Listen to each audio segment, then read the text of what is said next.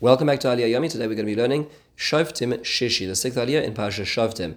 Our Aliyah is on the topic of conspiring witnesses and military dispensations. Our Aliyah is 17 psukim long, running from Perik Yud Tes Yudalet to Chav Tes. The summary is, is um, in three basic sections, and the first pasuk really talks about the prohibition of loy sasig gavul. Do not interfere with the original borders of one's friend or um, or, or, the original borders of the land of Israel. In the main sections of this aliyah are what's called edim zomimim, conspiring witnesses. We're told that by the Torah that a single witness cannot go up to, to levy an accusation against another person. It will always have to be two or three witnesses for establishing witness reality in halacha. If a false witness, if two false witnesses go up against somebody and try to bring upon the person punishment, and the judges investigate and find that the witnesses are actually false, another two witnesses prove that they are false, then they are considered edim zomamim, conspiring witnesses, and their law is you bring upon them kasher zomam asas as they conspire to do. So if they wanted to extract a financial penalty, penalty, they have to pay that financial penalty. If they wanted to exact even capital punishment, the capital punishment will be mirrored onto them. All the people will see and learn never to do this again. This is the end of the Edim Zomim section. Then we get into the last section where we hear about going out to war. When you go out to war against your enemy and you see large armies, huge cavalry, don't fear them because Hashem is with you and Hashem brought you out of Egypt. When you approach war, the Kohen will speak to the people and he'll say, Israel, you're approaching war. Do not be weak. Do not be afraid. Hashem is your God, and He will fight for you. The Shoftim then said to the people, by the way, we're hearing about some of the leaders that we've learned about in the parasha. He has the Kohen, he has the Shofet. The Shofet will say to the people, Who is somebody who's built a new house but didn't live in it? Who has planted, planted a new vineyard and did not eat from it? Who is somebody who just betrothed a young lady and did not, did not consummate their marriage? Um, such people should return to their house from the war. Then finally, they may take it one step further and they say, whoever is fearful, Rach Alevav, should return from, to their home. And then at this point in time, the officers are appointed in the army. So this is the end of our aliyah in summation. Let's take a few points to ponder. First, Pasuk, of course, stands by itself. What is this prohibition of loy sasik gvul, of not tam- tampering with boundaries? What does that mean? Rashi explains this is a type of theft, meaning to say overnight when nobody's looking, you go and you put put pegs in a, in a different place than where the original boundaries of your land are. You get an extra foot or two of your of your neighbor's property. That's what's involved. Surely this is in, included in the in, in the Isra of the Torah of loy uh. The answer is yes, it is, but the Torah is levying two Isurim on this particular action as well, and this only applies in the land of Israel, not in Chutzar. It seems that the, the, the price of stealing the land of Israel is even more on in a spiritual level. Netziv points out it also goes back to the fiddling with the original established boundaries of Moshe and Yehoshua in the land of Israel, because the land of Israel is kadosh, but there's parameters as to where that holiness eh, abides by. So if a person is going to tamper with the boundaries, that is going to be averting the original kadosh of the land. Now, why is this section over here of the Lois Sasik Gvul? So Rav Hirsch explains, Hashem is showing that life and property are divine sanctions. They're not yours.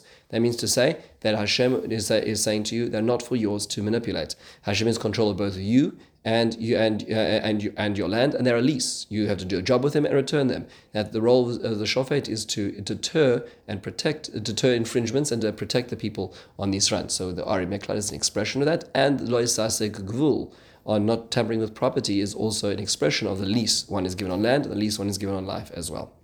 Now, let's move to the next section earlier. This pro- process of the Edim Zomim and the conspiring witnesses. How does this work? What exactly happens? So, just a background. If, let's say, you have witnesses who there's a conflict on a particular issue. So, let's say two witnesses said we saw a murder, two witnesses say we didn't see a murder. murder. That is not what we're talking about here. That's what's called edim makchishim, contradictory witnesses in such a case, because we have no definite testimony and we cross examine both sides and they both appear to be telling the truth, then we actually drop the testimony. Everything falls. The case of here is unique, as the Ramban explains it based on the, on the Mishnah in Makos, that we have two witnesses say a murder happened at such a place, and another set of witnesses say, well, we don't know anything about what you just said, but we know that you, you couldn't have possibly been there to see that because you're with us in Hawaii at the same time as you claim to be there. In this case, we don't say it's hakchasha, we don't say it's contradictory territory, a testimony. While we say that this, these are now proven to be edim zomim, conspiring witnesses. Why don't we say this is contradictory testimony? Surely it uh, amounts to them actually contradicting each other, both the testimonies should fall. Ramban explains no, because the second set of witnesses have essentially made the first set defendants. They are balei dinim. That means to say that they are now being accused of being someone else. They cannot defend themselves for the simple reason is because they are now in the dock. And therefore, if that's the case, the second testimony overrides the first testimony, and this very interesting penalty called kasher zomam is applied to them where they get what they conspired to do to the others. Now, there is an interesting halacha here, which is called kasher zamam v'loy kasher asa, which means to say that they can only get punished, this reflected mirrored punishment on themselves if they did not yet succeed in doing it. So they claim that Reuven murdered Shimon, and therefore, let's say it was Machal al Shabbos because there's no victims in that case, and the person is going to be Chayav Misa, is going to be put to death, and then the, and, and then they're about to get to, to put the person to death, and they are found to have been in another place. They could not have possibly given their testimony as to the, as to what they the, what they, they actually said they did, and therefore that is reflected upon them. They would get put to death. But let's say that actually they put to get death um, Ruvain for breaking Shabbos, and then it is found that they were in another place. In that case, you do not apply the reflected the reflected punishment. Why is that? That seems to be even more of a, is a worse case. So the Ramban explains again that Hashem gives a certain divine inspiration to judges, and if they make a mistake, there is a certain hashgacha, there's a certain providence in the mistake they'll make. No innocent person dies. There must have been something which happened, and the, the judges were the vehicle of that something happening to them as well.